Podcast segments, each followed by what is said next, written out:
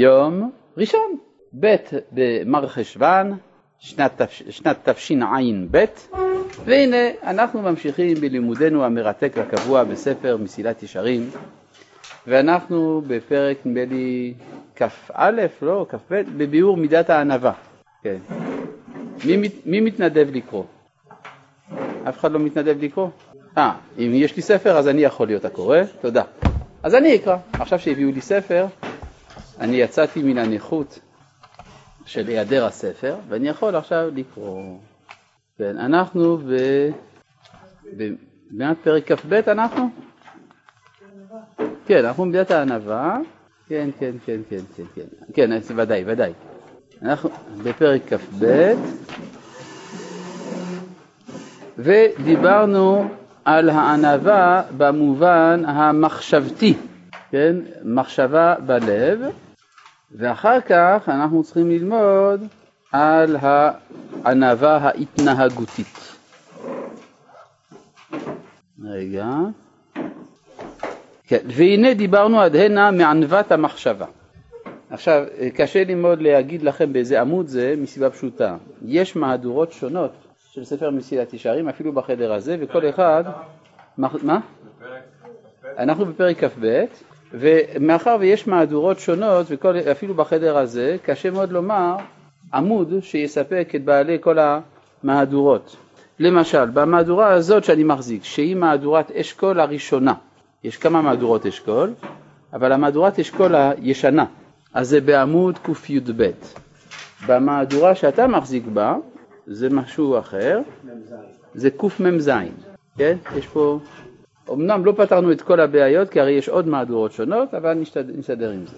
כן, אתה למשל מחזיק במקום הלא נכון. כן. לא, אני אמרתי איפה זה במהדורה הזאת. זה אותו דבר. כן. ואני אמרתי שזה בקי"ב. קי"ב זה ודאי לא איפה שאתה מסתכל, כי אתה הולך ונסוג אחור. קי"ב, אה נכון, יפה, שלוש שורות מלמטה. אה, יפה.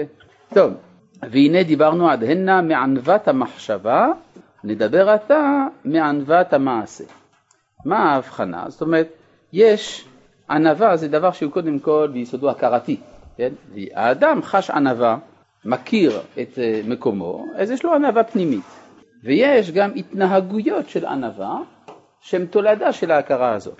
עכשיו, ההתנהגויות חייבות לבוא, לבוא במעמד שני, כי אם הם יבואו במעמד ראשון, הרי זאת תהיה ענווה מזויפת. כלומר, האדם יתנהג בדרכי הענבים, אבל בליבו הוא מלא גאווה. מה הרווחנו? הרווחנו, אז קיבלנו משהו מכוער, מכוער לחלוטין.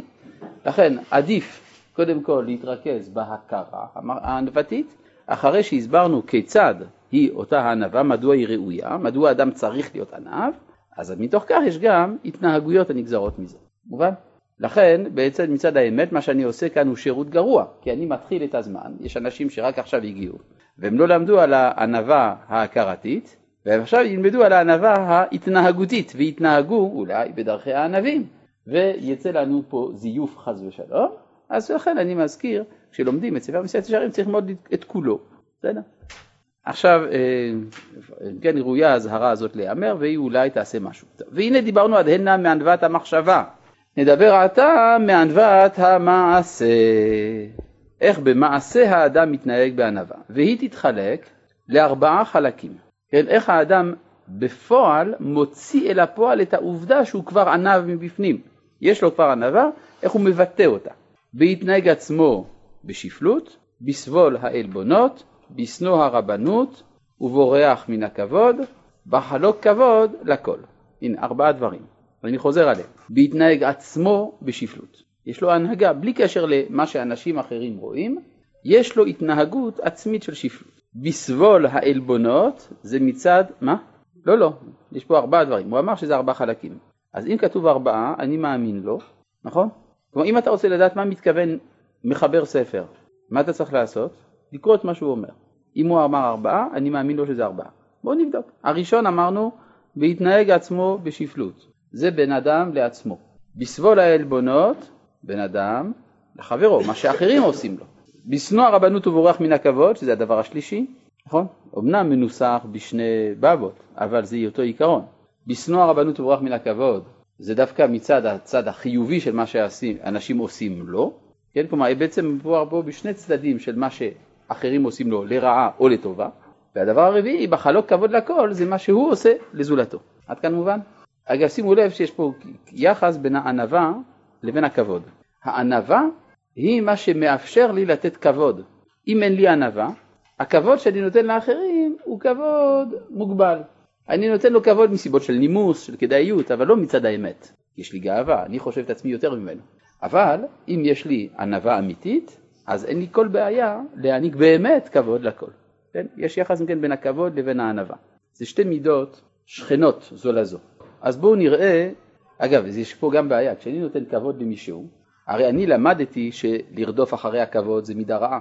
אז אולי אם אני נותן כבוד לשני אני מכשיל אותו? כן? שאלה טובה. אמרו לי שכבוד זה דבר רע לבקש אותו, אז למה אני נותן אותו לאחרים? יש מצבים. אה? יש מצבים שאתה מכשיל מישהו. כן, השאלה היא, אבל זה קושייה מהותית, לכאורה זה תמיד הכשלה. הרי אם לבקש כבוד זה דבר רע, אז למה לתת כבוד זה דבר טוב? אתה מבין את הבעיה שלי? אה, אני כאילו, זה כמו שאומרים לך, אל תעשן, סיגריות זה רע, אבל תיתן סיגריות לאחרים. לא, יש דרכים מסוימות לתת כבוד שהן לא אה, מכשילות בשביל הבן אדם. איך? הרי אם כל כבוד, אז אם, אם זה לא, אם יש נתינת כבוד שלא מכשילה את האדם, אז גם אני ארדוף אחריה בשביל עצמי. אתה מבין את הבעיה? ואמרו לי לא לרדוף אחרי זה. צריך להחליט, כן? אלא צריך להבין כך, הכבוד שאני נותן לשני, זה לא בגלל היצר הרע של כבוד שיש לו. אני מכבד את השני מצד מה שהוא, מצד מה שהוא מייצג, מצד חלק אלוה ממעל שבו, מצד המעלה העצמית שבו, סגולת ישראל שבו, התפקיד שהוא ממלא וכדומה.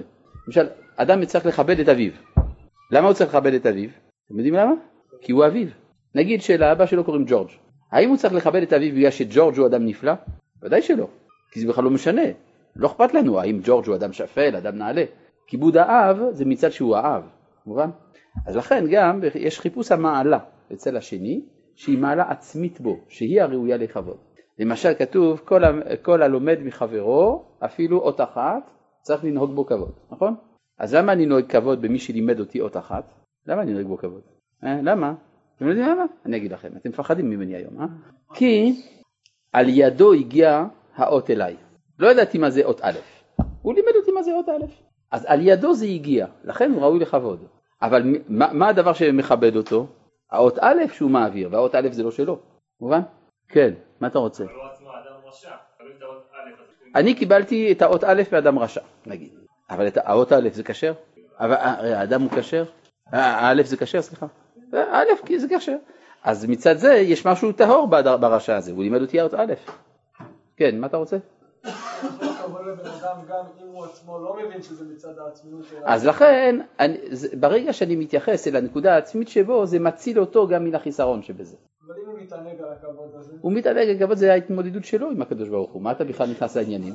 כן, תאר לעצמך למשל מלך שאתה מכבד אותו, והוא מבסוט המלך שמכבדים אותו. אז הכבוד הזה בורח ממנו. אבל מה כן נשאר? כבוד המלכות, שהוא מייצג אותה, ברור? אז זה, זה הכוונה, לכן אני אומר, יש יחס פה עמוק מאוד בין הענווה לבין הכבוד, וייתכן שאם אדם מבין את זה נכון, יש הרבה דברים שנלמדים מזה, כן? טוב, חוץ מהכבוד יש איזשהו יחס בין ענווה למשהו אחר? ודאי. נכון, אתה שואל האם יש יחס בין ענווה לעוד מידות, למשל אמרנו שיש יחס בין ענווה לכבוד, ויש גם יחס בין ענווה לבין אה, יוזמה, זה דבר מאוד חשוב לדעת. אנשים אומרים, אה, תראה, יש משהו מאוד חשוב שצריך לעשות עכשיו למען הכלל, בוא תעשה. הוא אומר, אני, מי אני, אני קטן. זה גאווה, זה בעצם גאווה נסתרת. דהיינו, אתם, אל תגייסו אותי. אבל אם האדם יש לו ענווה אמיתית, כשהוא שומע שיש משהו שאפשר לעשות למען הכלל, אז הוא רץ ועושה, כי זה לא בשבילו. ברור? לכן, בניגוד למקובל שהענווה היא קשורה לעצלות או לקטנות וצרות אופקים וכולי, הענווה האמיתית היא מפעילה את האדם. כן, בבקשה. יש הרי מצווה לכבד תלמיד חכם למשל. הנה, לכבד תלמיד חכם. מכובד זה לא טוב, כמו שהוא אומר, זה לא צריך. אז אני מסביר. בצבא כן תלמיד כן, אז זאת השאלה ששאלנו? זאת השאלה שאכן שאלנו, ואפילו נתנו עליה תשובה. אבל אני בכל זאת אחזור על דבריך. אתה שואל, יש מצווה לכבד תלמיד חכם. הרי תלמיד חכם צריך לברוח מן הכבוד, אז למה מכבדים את התלמיד חכם? כן, יש בגמרא אגב סיפורים כאלה על רבנים שהיו מכבדים אותם מאוד, והיו מנשאים אותם על הכתפיים ורוקדים איתם וכולי, והם היו כל הזמן אומרים פסוקים של שפלות. כן? תוך כדי שהיו בזה. כן? זה, זה דבר מעניין, כלומר, זה השנא את הרבנות, מה שראינו כאן. נשאלת השאלה, אם צריך לשנוא את הרבנות, אז מי יעסוק ברבנות? לך עכשיו שיש בפסקה הזאת שהיא לא מתאימה מאה אחוז לכל אחד ללמוד, זו דעתי. למה? כי עם השכל לא מספיק חכם להבדיל בין הדברים. אה, אתה צודק. כלומר, אנחנו צריכים חוכמה. כלומר, כשלומדים את מסילת ישרים צריך להשתמש בשכל. זה נכון, אתה צודק. אתה צודק. כלומר, הספר הזה לא נועד למתפללים, הוא נועד ללומדים. יש אנשים שמתפללים את מסילת ישרים. כן? מתפללים מסילת ישרים, כשקצת עייפים מלימוד הגמרא, קצת מתפללים מסילת ישרים. אבל זה הפך מה שהוא התכוון. הוא מסביר את זה בהקדמה, שענייני המוסר והמידות זה צורך, צריך עיון, ועיון זה דבר, ועוד פעם ועוד פעם, ממש כמו תפילה. זה- לא, לא, יומיומי. לא, לא, הוא אומר, אין התועלת הנלקטת מזה הספר בקריאתו פעם ראשונה, אלא בחזרה. למה? כי זה דברים עמוקים. לא כדי, זה, זה לא, אה, איך לומר, פבלוב, כן? שרוצים לעשות לך התניה, כן? כל פעם שאתה נוגע ב, בכפתור הזה, איפס, אתה מקבל, אה, אתה מקבל אה, שוק חשמלי, ואז אתה יודע שלא צריך לגעת. וזה לא על זה מדובר.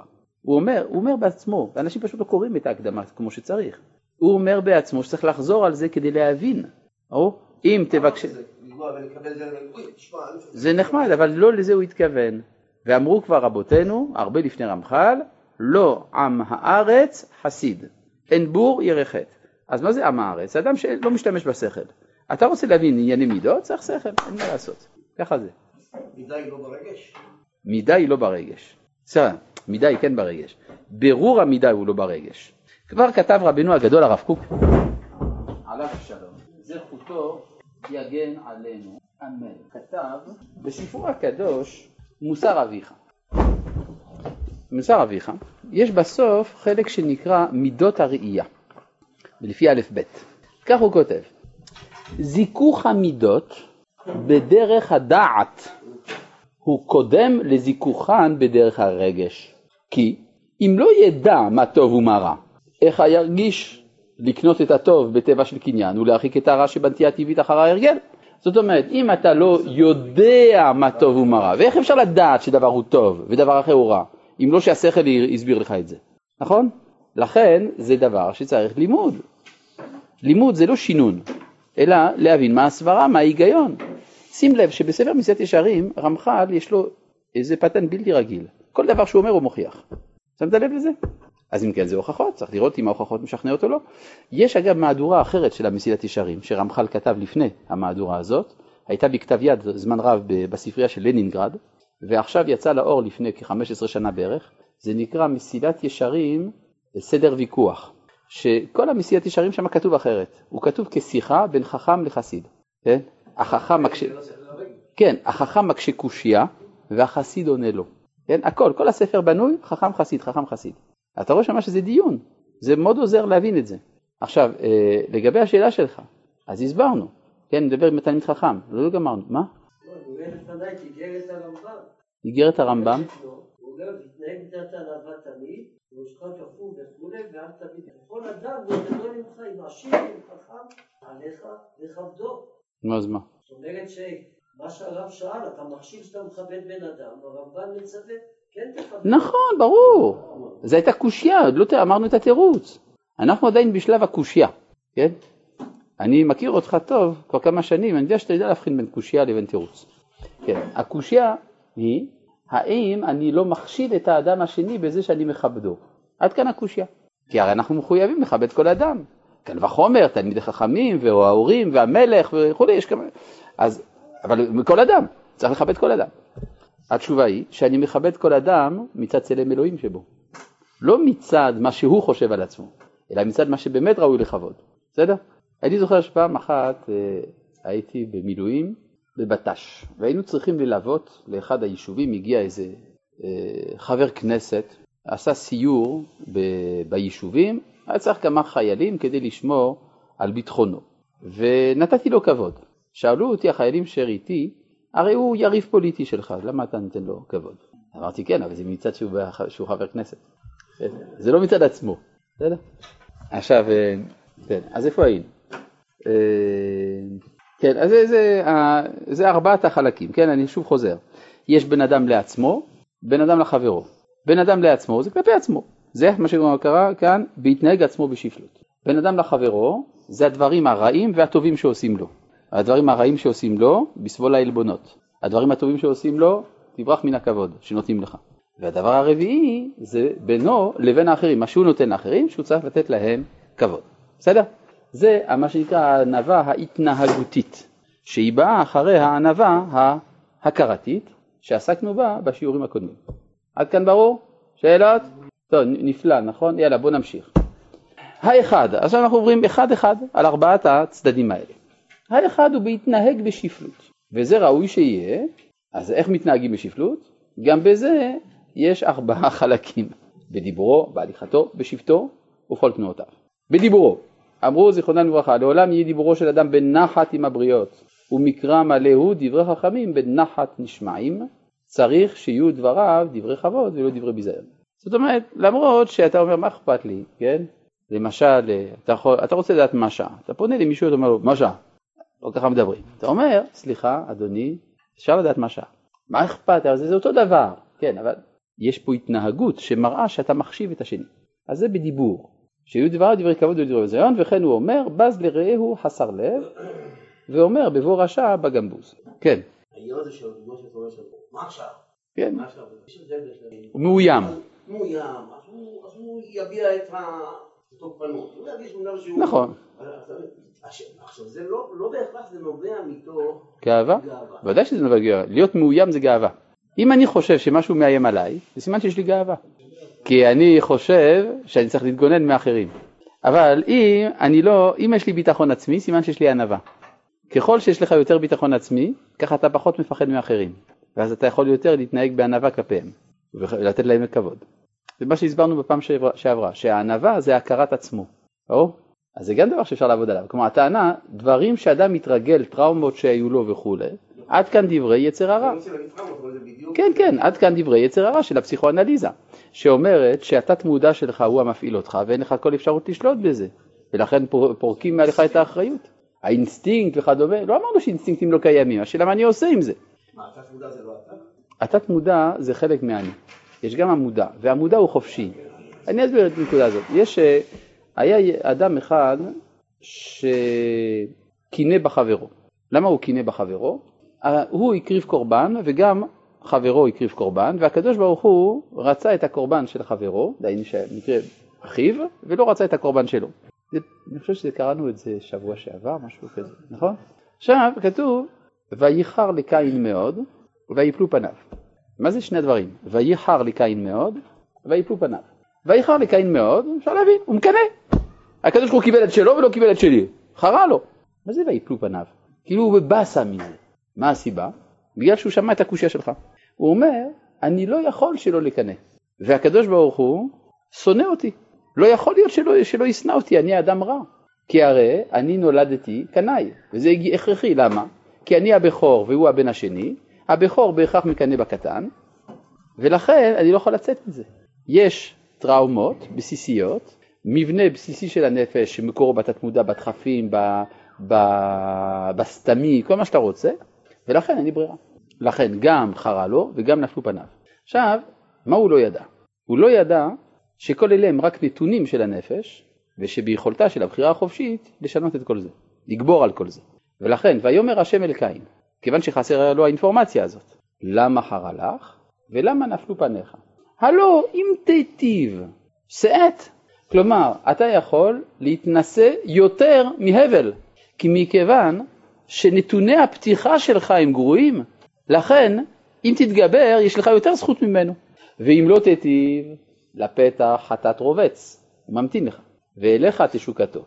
ואתה, מה זה ואתה? אבל אתה, תמשול בו, אתה יכול למשול בו? כלומר, הקדוש ברוך הוא גילה לקין את הסוד של הבחירה החופשית שהוא לא ידע אותה. ברור? מה אתה רוצה? לא. זה לא חייב לקחת שנים רבות עד שאדם מגלה את החירות שלו, וזה נקרא למה. בגלל שאדם הוא בן חורין תמיד, בעל כורחו. לא, זה שקר.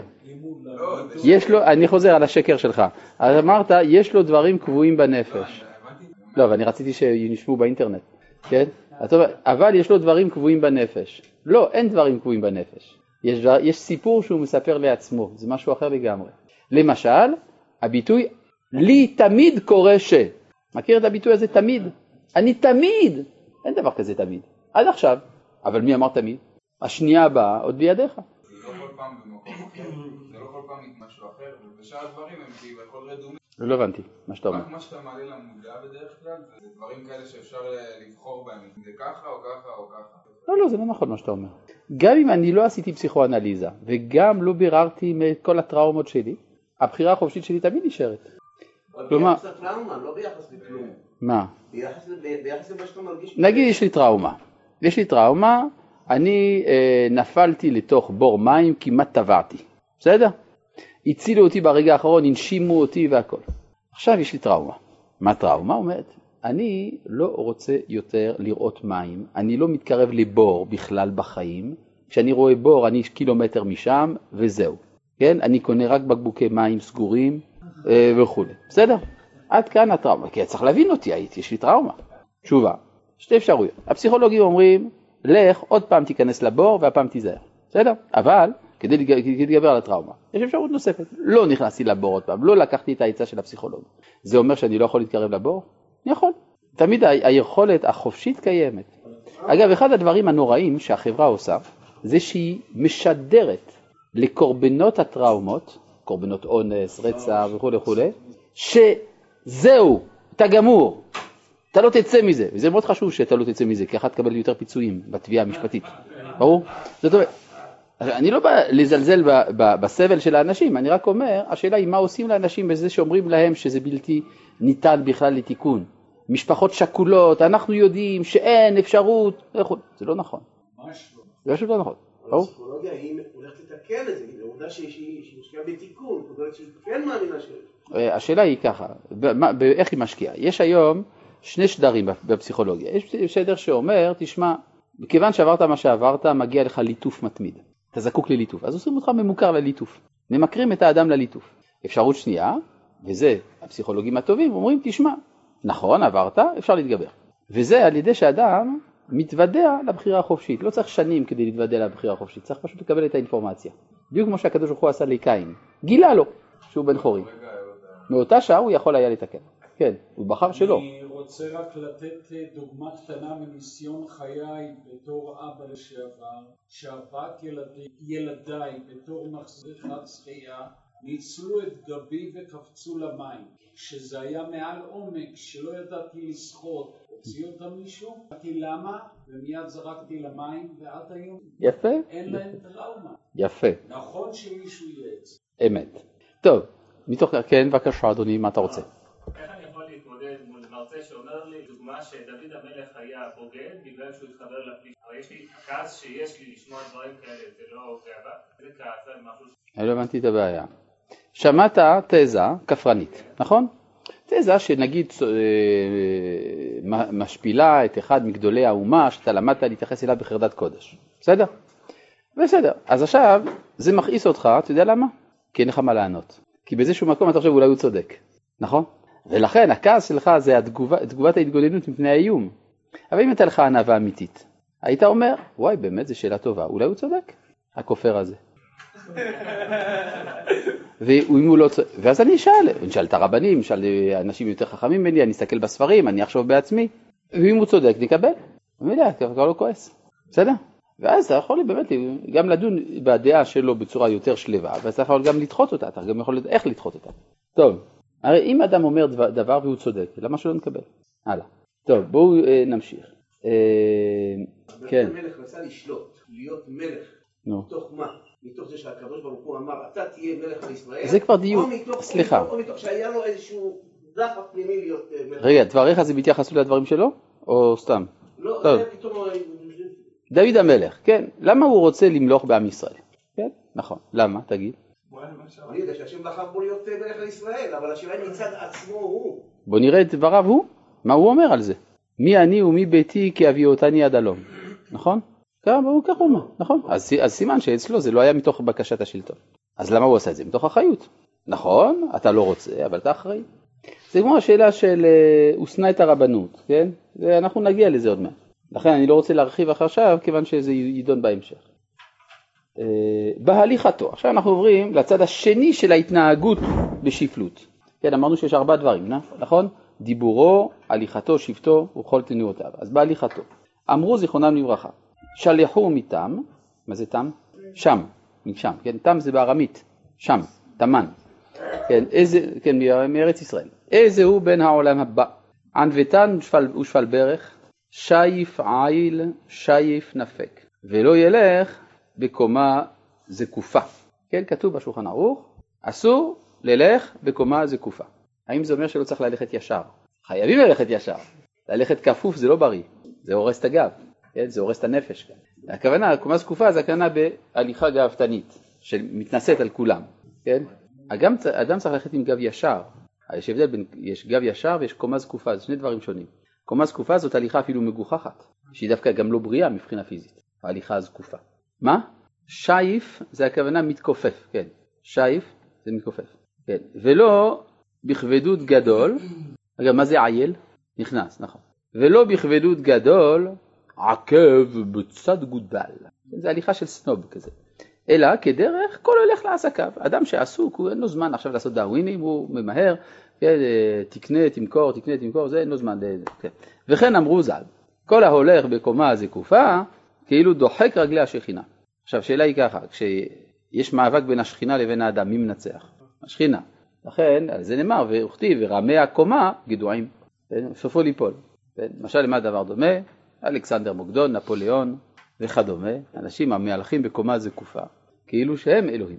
בשבטו, הדבר השלישי, שיהיה מקומו בין השפלים ולא בין הרמים, והוא גם כן מקרא מלא, אל תתהדר לפני מלך ומכל גדולים אל תעמוד.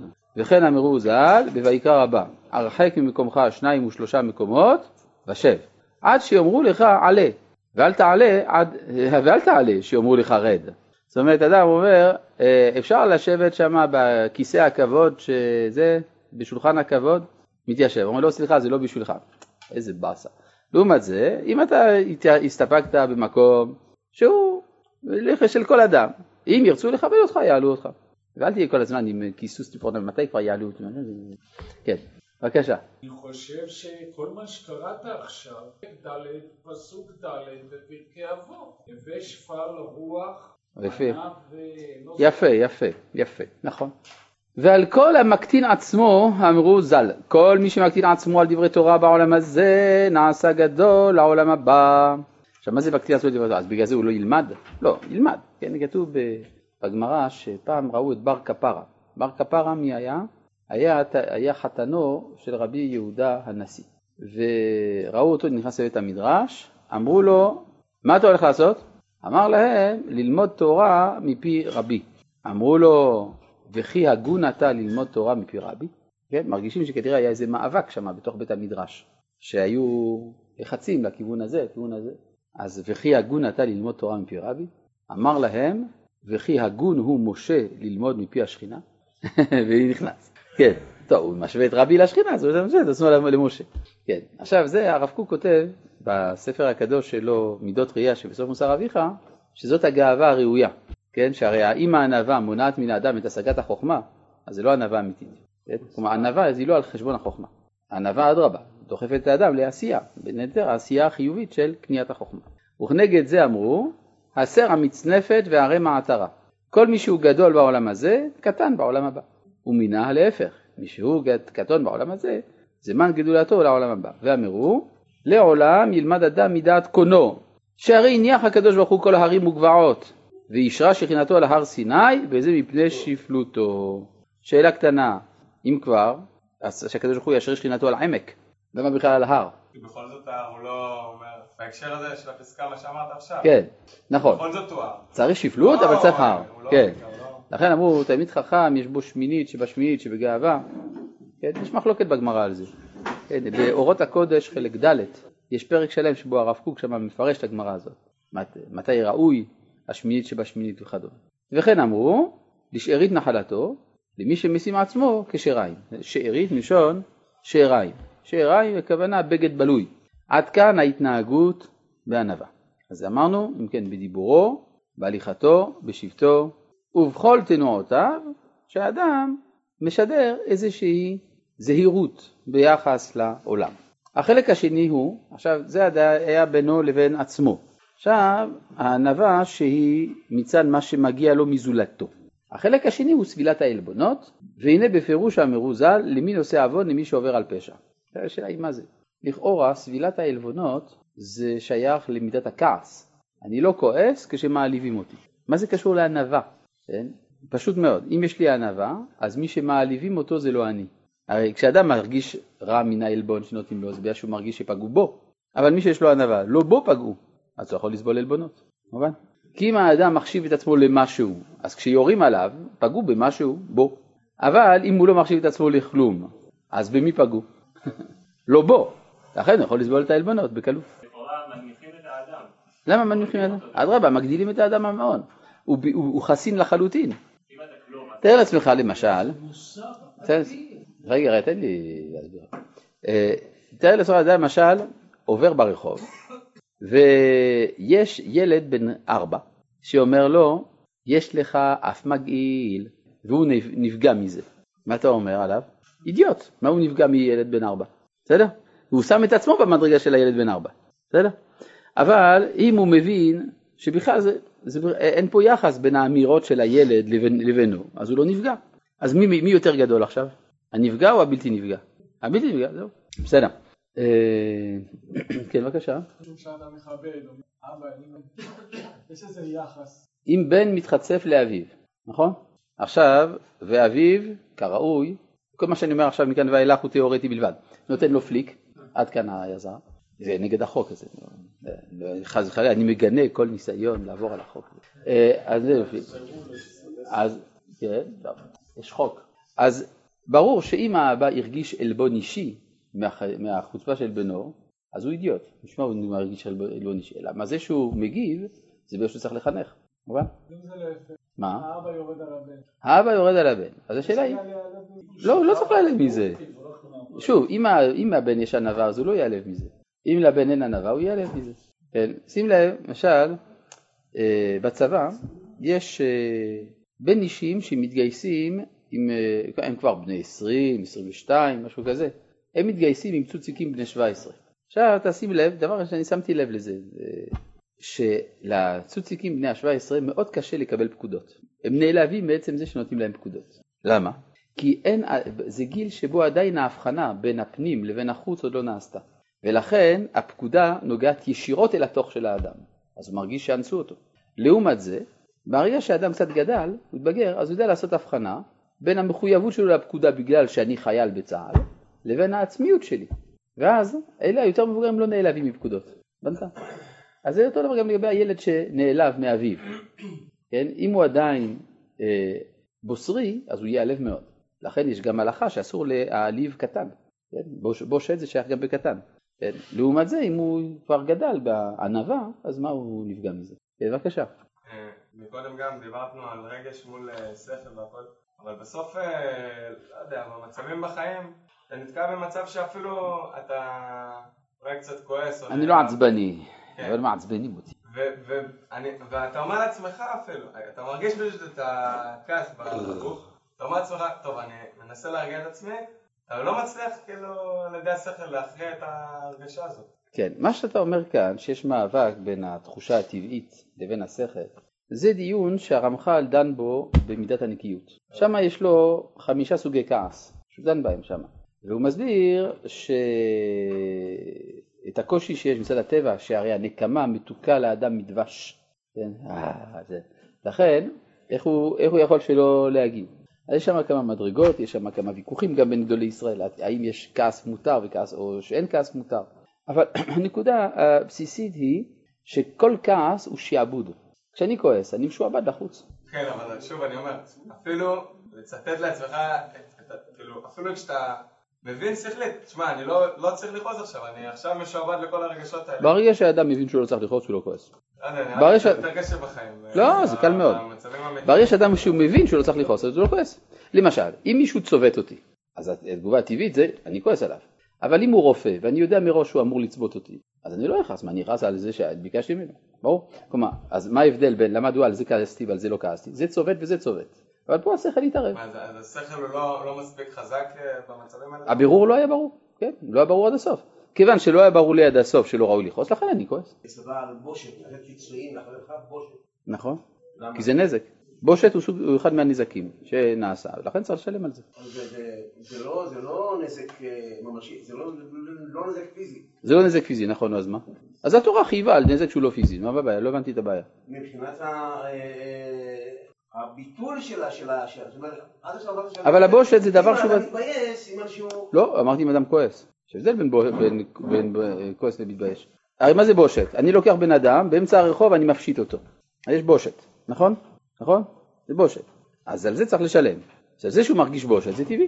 האדם מתבייש ללכת ערום, נכון? אבל הוא לא צריך לכעוס. כן, דווקא ההפך, דווקא ההפך. לא, זה מה שהסברנו לפני כן בתחילת השיעור, שהענווה שגורמת לשיתוק העשייה היא סוג של גאווה נסתרת. אדרבה, כי אם אני אומר אני לא ראוי, אני לא מתאים וכולי, ולכן אני לא עושה, אז סימן שאני דוחה את העולם מעליי. סימן שבאיזשהו מקום אני חושב את עצמי יותר חשוב מן העולם. אבל אם יש לי ענווה אמיתית, אני נדחף לעשייה. כי הרי אין לי עניין משלי, אז לכן אני משועבד, אני מגויס לתיקון העולם. לא, ביטחון עצמי זה הפך הגאווה. כי ברגע שאדם יודע שדבר מסוים הוא אמת, אז אין לו שום סיבה לא לעשות אותו, ויש שהוא משועבד לאמת. זה מצד האמת שבזה שהוא עושה, לא מצד הגאווה שלו. ולכן אדם עם ביטחון עצמי גם לא כועס. ברור? הוא לא מזלזל, הוא מזלזל בשקר. כלומר, אם מישהו אומר לו שקר, והוא יודע שהאמת היא כך, אז ודאי שהוא צריך לזלזל בשקר, לא באדם. למה הוא נפגע מזה? אני, לא- רגע, זה, האדם צריך להיפגע מזה שאני לא מקבל את דעתו? הוא לא יכול להיפגע מזה. ההפך, אם יש לו ביטחון עצמי אמיתי אז הוא גם לא יפגע באף אחד. כיוון שיש לו ביטחון עצמי, אז יש לו שלווה, הוא יכול לכ- לכבד את, את כולם. אם יש לו ביטחון עצמי שגורם לו לזלזל באחרים, סימן שאין לו ביטחון עצמי. כי כדי להיות בטוח הוא צריך שאחרים יהיו מזולזלים. כן, בבקשה. כן. כזה כבוד עצמי, הכבוד שלך, אל תתייחס לאנשים אוחזים או משהו כזה. זה כן. זה שאדם צריך לכבד את עצמו, זה גם כן מתוך ענווה. כי אני צריך לכבד צלם אלוהים שבי, או התפקיד שאני ממלא. למשל, אב כלפי בנו, רב כלפי תלמידו. אז הוא צריך כן לנהוג בכבוד, לא בגלל שהוא אוהב את זה, אלא בגלל שזה התפקיד. אז זה אדרבה זה בסדר. כן? טוב. יש ביטוי, הרחמן הוא יפרנסנו בכבוד. יש אנשים שכל הפרנסה שלהם זה הכבוד שהם מקבלים. כן. זה מפרנס אותם. והנה, בפירוש אמרו ז"ל, למי נושא עוון? למי שעובר על פשע. ואמרו עוד, הנעלבים ואינם עולבים, שומעים חרפתם ואינם משיבים. עליהם הכתוב אומר, ואוהביו כצאת השמש בגבורתו. כן, עכשיו מה זה אוהביו כצאת השמש בגבורתו? אז יש בזה באמת מחלוקת בין גדולי ישראל. יש כאלה שהסבירו הנעלבים ואינם עולבים, מה שנקרא מידת ההשתוות. סליחה, מידת ההשתוות. מה זה מידת ההשתוות? שהאדם לא מזיז לו שום דבר. לא גנות ולא שבח. משבחים אותו, מה אכפת לו? מגנים אותו, מה אכפת לו? למה? כי אם זה אמת, אז זה בסדר, לא אמת, לא אכפת לי. נגיד אדם אמר עליי משהו רע, וזה לא נכון, אז למה שאני אעלב? הרי זה לא נכון. ואם הוא אמר עליי דבר רע, וזה אמת, אז אדרבה צריך להגיד לו תודה, שהוא העיר את אה, תשומת ליבי לרע שבי. שיבח אותי על דבר שהוא נכון, לא צריך להתרגש מזה, אני ידעתי שזה נכון. ואם שיבח אותי דבר שאין בי, לא צריך גם כן להתרגש, הרי זה לא נכון. זה, הש, השיטה הזאת נקראת שיטת מידת ההשתוות, מופיע, מופיע בספר חובות הלבבות, לרבנו בחיה ברבי יוסף אבן פקודה, מסרגוסה, הדיין. ויש שיטה אחרת, שיטת הרב קוק בזה, הוא הביא כמה מקורות, שאדרבה, הנעלבים ואינם עולבים, כי הרי יש פה בעיה של אדישות מסוימת, והאדישות זה, זה חסרון חיים. לכן הוא מביא, המשנה, הברייתא שמובאת בגמרא, הנעלבים ואינם עולבים, אין הכוונה אה, אלה שהשמיעו להם דברי עלבון ואינם עולבים, אלא הנעלבים הם באמת נעלבים, הוא חי, ואף על פי כן אינו עולב, כן, הוא גבר על משהו. שומרים חרפתם, אז הוא באמת מתמלא חרפה, ואינם משיבים. עליהם הכתוב אומר, ואוהביו כזה השמש בגבורתו, יש פה גבורה בדבר הזה. אז באמת יש מחלוקת מה יותר טוב להיות כך או להיות כך. אדם צריך לשקול, לפעמים כדאי לפתח אדישות, לפעמים אדרבה, כדאי לא לפתח אדישות, אלא אדרבה לחיות את הדברים, אכפתיות מה שנקרא. למשל יש ב... אצל בעלי המוסר בליטא במאה ה-19 דיברו הרבה על זה שיש, הם דיברו בגנות הנגיעה האישית. איך אמרו נגיעה אישית? נגיעה. יש לך נגיעס. יש בעיה. בשלילה של הנגיעה יש אה, ניטרול של המנוע של החיים. ברור שזה שיש לי נגיעה, זה, זה מה שמזיז אותי. כן, למשל, התורה אומרת שצריך לטפל קודם כל בקרובים לפני שמטפלים ברחוקים. למה? כי בקרובים יש לך גם קשר של נגיעה אישית, והנגיעה האישית אתה צריך לדעת להשתמש בה, באופן שתקדם אותך. לכן זה לא לגמרי פשוט הסיפור הזה של האדישות המוחלטת. מה הקשר ה... מה? ב- ב- במילה באוהבה כפל בגבולתו לבין הנעלם? שהוא גובר, מתגבר על זה שהוא נעלב. למרות שיש לו, אחרי שהוא נעלם, הוא בכל זאת לא עולב. הוא נעלב ובכל זאת לא עולב. רגיל. נכון. וסיפרו מגודל ענוות... מה? כן, זה אפשרות אחת. זה אפשרות אחת, להגיד שהוא אדיש. ארבע הוא אפס, עצמו אפס מאופס, המחשבה של בן ארבע, אז יש שתי, גישות. זה לא טובה. להגיד שזה שהילד הוא אפס מאופס זה גם נכון. זאת אומרת, הילד בן הארבע שהעליב אותו, הוא באמת אפס מאופס ביחס לאותו נושא, כן? או למשל, הילד אומר, אתה לא יודע לשחק בגולות, כן? אומרים, זה, אתה יודע, האיש הזה זה ראש הממשלה. הוא יודע לשחק בגולות או לא? הוא לא יודע. אה, כן? האם ראש הממשלה צריך להיעלב מזה? לא. זה- לא המטריה שלו בכלל. לכן זה נכון שהילד הוא אפס מאופס ביחס לנקודה הזאת. אלא מה, הוא ראוי לכבוד מצד עצמו. למשל פעם היה, מה? זה, זה ענווה אמיתית. שאתה, שאתה לוקח את הדברים מצד מה שהם באמת. הרי הענווה זה לדעת את האמת. כן, כמו ש... אה, אבל מצד שני, הילד הוא ראוי בהחלט לכבוד, מצד שהוא ילד. פעם אחת היה אצל הרב ציודה קוק איזה ילד שהתארח. אז הרב ציודה התייחס אליו כמו אורח הכבוד של, ה, של, ה, של האירוע, כיוון שהוא אורח אצלו. מה אתה רוצה, אתה רוצה משחקים, אתה רוצה זה, זה, זה, זה, זה, כן. וסיפרו מגודל הענו- ענוותו של בבא בן בוטה, זיכרונו לברכה. וזה ההוא בר בבל דסליק לערד ישראל, נסיב איתתה, אמר לה, בשילי לי וכולי, עד זילתא ברי יתהון על רשע דבבא. הווה יתיב באהבה בן בוטה ודאין דינא, אז לד ותברת יתהון על רשע. אמר לה, מה הדין דעבדת? אמר לה, אמרה לה, כך ציווני בעלי. אמר, את עשית רצון בעלך, המקום יוצאים ממך שני בנים כבאהבה בן בוטה. זאת אומרת, אנחנו אומרים שלמרות שהיא בעצם ביזתה אותו, אבל ביזתה אותו מתוך כוונה טובה, לכן הוא, בענו- בענוותו הרבה, מה? אה, לתרגם. כן, היה איזה אדם מבבל שעלה לארץ ישראל. עכשיו, בארץ ישראל הארמית, שהם דיברו בארץ ישראל, והארמית של, של, של בבל, היא לא אותה ארמית. אז הוא אמר לה, אה, תעשי לי אה, בוצינה. כן? מה זה בוצינה? אז זה בעברית של ארץ ישראל זה נר. בעברית של בבל, בוצינה זה דלעת. אז היא הביאה לו, אה, אז היא הביאה לו שתי נרות. כן, הוא התכוון דלעת, וזה. בקיצור, אמר תשברי את זה על הראש, הרשע דבבא, תשברי את זה על הדלת. היא שברה את זה על הראש של בבא בן בוטה, גדול החכמים, בבא, כן, בבא זה דלת. בקיצור, עכשיו, למה את עושה את זה? וזה היה באמצע הדיון שלו בבית הדין. היא הייתה כנראה אישה פשוטה. לשבור על הראש של בבא, אז זה הראש של בבא. ו... אז אמר לה, למה את עשית את זה? בעלי אמר לי, טוב, אז אם עשית רצון בעלך, יהי רצון שיצאו לך בנים כמוני. עד כאן להיום, שלום.